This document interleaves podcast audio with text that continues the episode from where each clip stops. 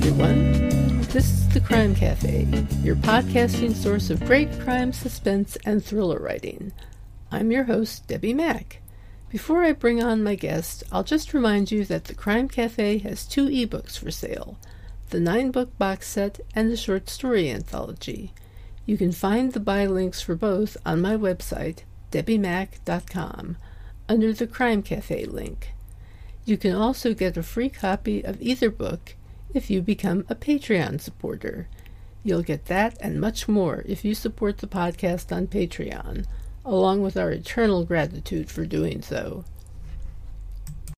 I would also like to recommend Stitcher Premium if you're a fan of podcasts.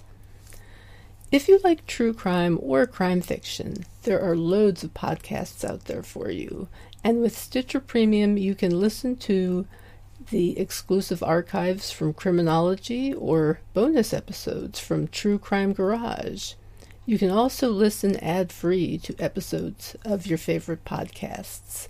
I've subscribed, and for only $4.99 a month, it's nice to have ad free entertainment.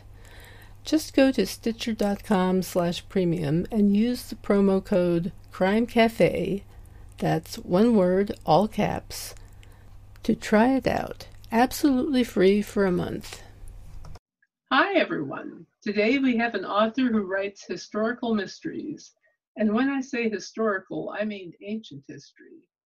Look for her guest post on my blog and leave a comment to enter the giveaway of her latest novel, The Deadliest Thief a former middle school science teacher, which in itself is awesome, in my opinion. My guest today is the author of the Miriam Bat Isaac mystery series, June Trop. Hi, June. Thank you so much for being here today. My pleasure to be here, Debbi. I've looked forward to coming to meeting your audience and to being with you. Fantastic. Well, I, I got to say, your book is really interesting. Um, and your guest post was so interesting. I gather that you basically discovered the inspiration for your protagonist while taking a chemistry class. Is that correct? Yes, but I was taking a chemistry class on the historical development of concepts in chemistry.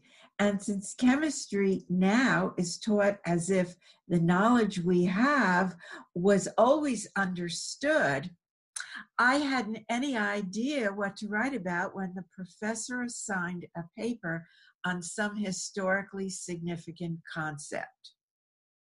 So I went to the library and I walked through the aisles. I could say I cried through the aisles because I kept getting more and more frustrated.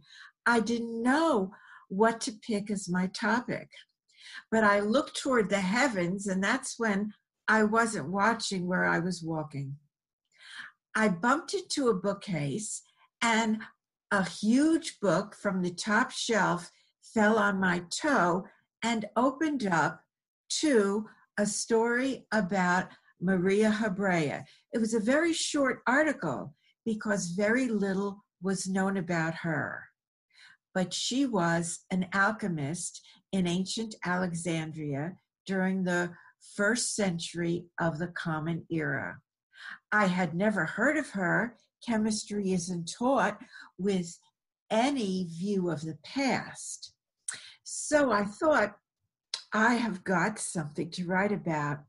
I did write a paper about her, but I never forgot about her. I wondered what life was like for her. And so when I retired, this was many, many years later, I thought again about her and decided to use this ancient woman, Maria Hebrea, as the model for my Miriam Bat Isaac. Because Mary, because Mary Hebrea was an alchemist, and the pursuit of alchemy was a capital offense during the Roman Empire. You see, the emperor was afraid that alchemists would synthesize gold, and with that gold, they could undermine his currency and overthrow the empire. So, alchemy was a capital offense. And so all her work was done secretly. And that means that no matter how much research I did about her, I couldn't find very much about her. The name Maria Hebrea is a pseudonym. It means Mary the Jewess. She was also known as Miriam the Prophet. And so I named my Miriam Bat Isaac after her. And because very little was known about her, I can invent a life for her as long as I kept her as an alchemist in first century Alexandria. Now I knew she would have to be intrepid and plucky and brilliant, so all those characters were perfect for a protagonist. That is a fascinating story. Um, how were you able to find any information on her? You know, I found very little. It just so happened that there was a professor at Roosevelt University in Chicago. I mean, you're scratching my memory, Debbi, so I don't even know how far back I'm going. But she had been doing research on Maria Hebrea. And so I contacted her at the time, and I must have gotten one huge juicy paragraph. If you look in encyclopedias today, you'll see that everything that is published about her now was not known about her during her lifetime. It was known about her hundreds of years later by alchemists in the future referring back, kind of referencing her for the work that she did. And if you don't think you're using her work now, I'll tell you, you just don't know how long we've been using her inventions. One thing she invented was a double boiler. And if oh you it, you have used Ma- Mary Hebrea, Maria, my Miriam Bat Isaac, you've used her double boiler. In fact, in France, if you're speaking French, it's known as bain de Marie, Marie's bath. So that's one thing. Now, I don't know if you study chemistry, but even if you studied chemistry in high school, I'll bet you learned how to use a distillation apparatus. She invented the distillation apparatus also. So she's known not so much for her personal accomplishments, but she is known for her alchemy accomplishments. That's amazing. And what an interesting protagonist you stumbled across. Um, for those of us with substantially less knowledge of the history of chemistry, what exactly is alchemy again? And what role did alchemists play? You said they were, it was outlawed? Yes. But what did they do in the black market, so to speak? well, you know, I'll mention that alchemy, first of all, is still alive today.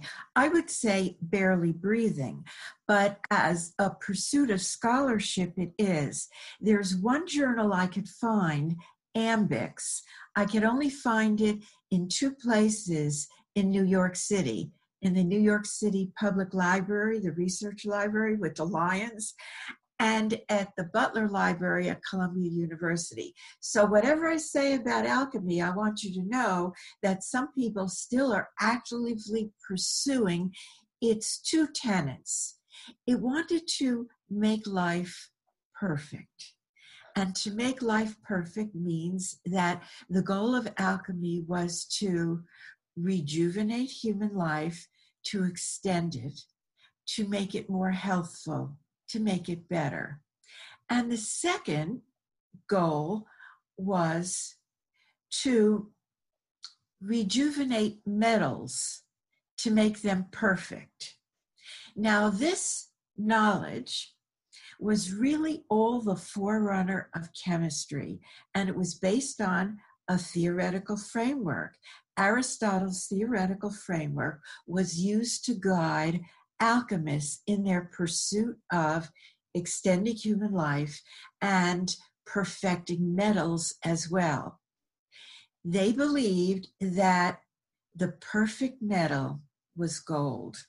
And all other metals they called base metals, metals like iron and copper and tin. So their pursuit was to convert those metals like copper and iron and tin into gold.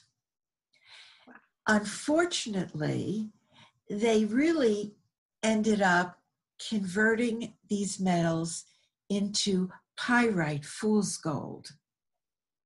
And only later could they uh, could they test and see that it didn't have the density and the malleability of real gold. But that's what they came up with. And in those days, the proof of the identity of an element was in its color. They used sulfur to enhance the color and make the metal look gold.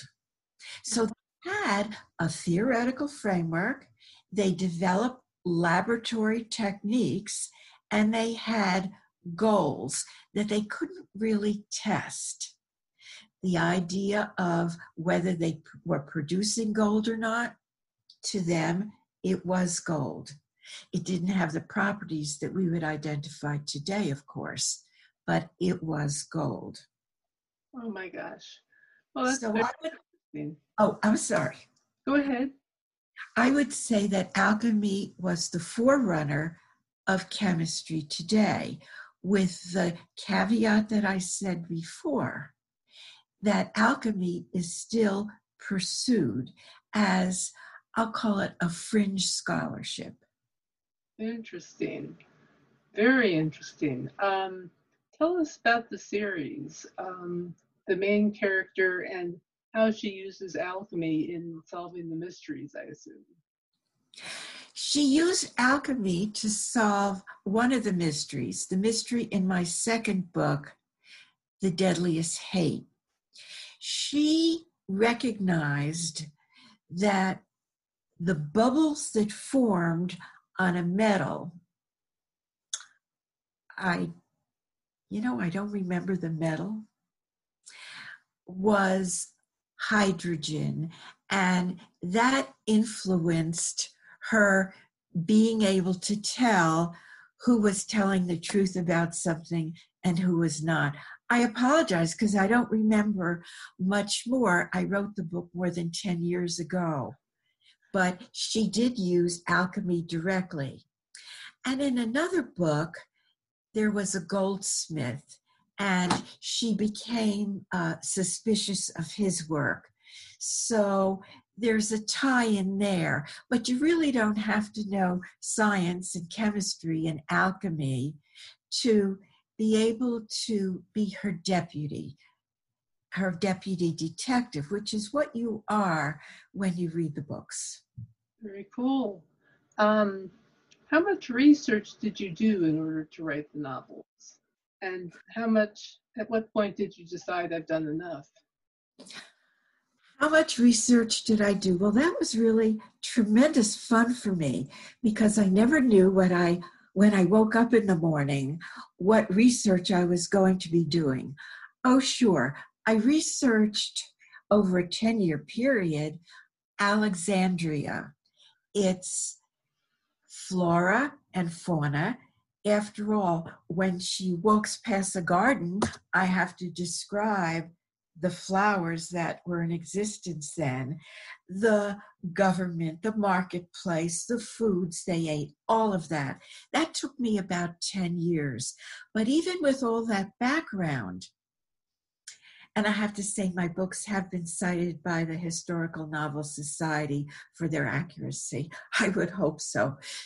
But gosh, yes. Aside from that, I still had research to do along the way. You've had that happen to you too. In one book, there's uh, an Egyptian cobra that gets loose. And I knew that it wasn't in the same family as, let's say, the rattlesnake family that's in the viper family. That this snake would have to locomote in its own way. Now, the snake gets loose in a fl- marble on a marble floor.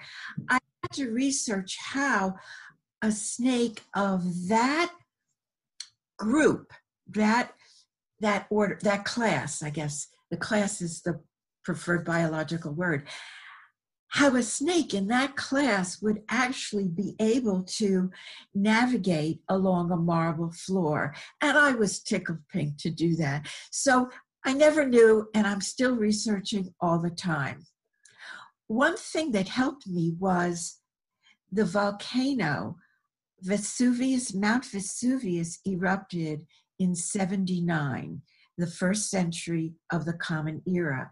And when that lava came out, it captured pollen grains and seeds from which scholars were able to reconstruct the plants at the time. And so I could very accurately describe the gardens that somebody would cultivate in a Roman household, for example, in the botanic gardens of the Museum of Alexandria, the zoo, and all of that. It was surrounded by gardens. So there were historical events and scholars who worked on them that gave me the power to write the story simply but yet accurately. Well, that explains the uh, level of wonderful detail in your story that really paints a picture of the uh, setting, I have to say, and folds in well with the story itself. I mean, it really supports the themes and the feelings in the story. Um, okay, yes, is there an overall story arc, a place where you're trying to take the protagonist ultimately? Well, I want to place her in extreme danger so that the climax is a struggle. And it's a struggle between right and wrong. I've read mysteries my whole life. And the reason I read them and the reason that I wanted to write them is because I want to see justice triumph. It, it doesn't always triumph in everyday life, but for the universe that I was creating for my readers, and heaven knows where they are, but I want them to see justice triumph. And so I bring her to that catastrophic struggle. That's where she's going. And that's where she is victorious most of the time, not all the time. Sometimes she is outwitted. Hmm. Well, you have to, you know, if she's too perfect, that's not interesting, is it? No. I kind of like that. Um, so, um, are you, how, how many books do you plan to write for the series? Do you have any thoughts on I, that? Let's see, I have five so far. As many as I possibly can. Now, I want to say that each book is independent, each book stands alone as a story. So you don't have to read them in order. You don't even have to read all of them. However, Miriam Bat Isaac, my protagonist, gets older with each year. In the first book, she's 16, and she had adult responsibilities then. But in the fifth book, she's already, let's see, she's in her early 30s. She's six, she's 32 years old. She was born in 30, and the fifth book takes place in 62. So she still has a lot of mileage to go. And I can also write retrospective stories where she looks back on an adventure. So even when she gets old, I can still keep her going. It's cool. have to keep myself young. That's that's the challenge. The memoirs of Miriam Bat Isaac. yes. the adventurous memoirs. and you don't have to worry about changing technology. I mean, at least not our technology right now. Just, you know, you do have to know the technology of back then, but um, that's a whole nother discussion. it certainly is. Are you working on the next book now? I'm working on a series of short stories now, Miriam Bat Isaac short stories. It seemed to me that the last book I wrote, Thief, the one I'm talking to you most about today, is closer, it edges toward a novella.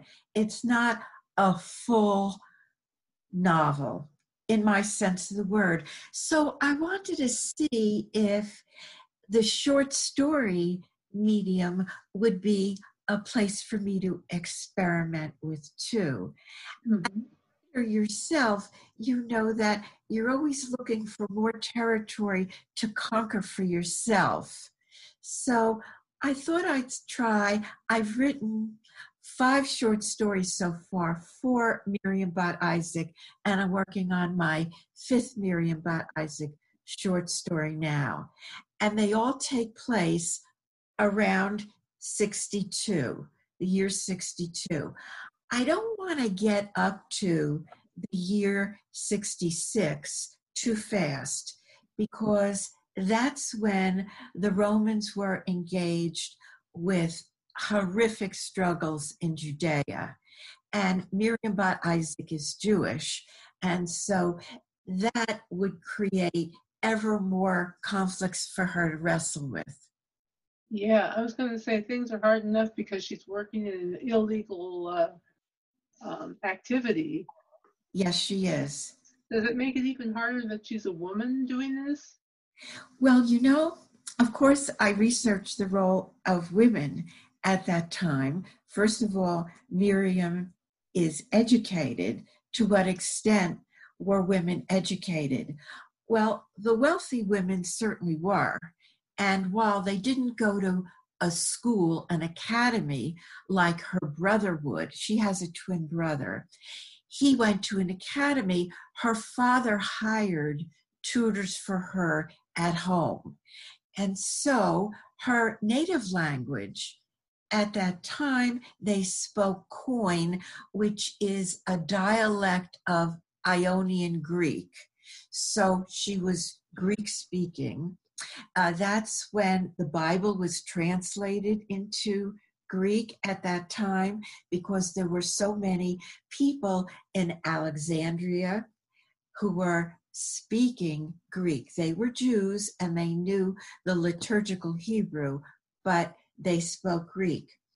So, but she, her tutor would say, spoke Latin as well as the emperor's wife. So she was very well educated in Latin as well as Greek. And so uh, she she could conduct business.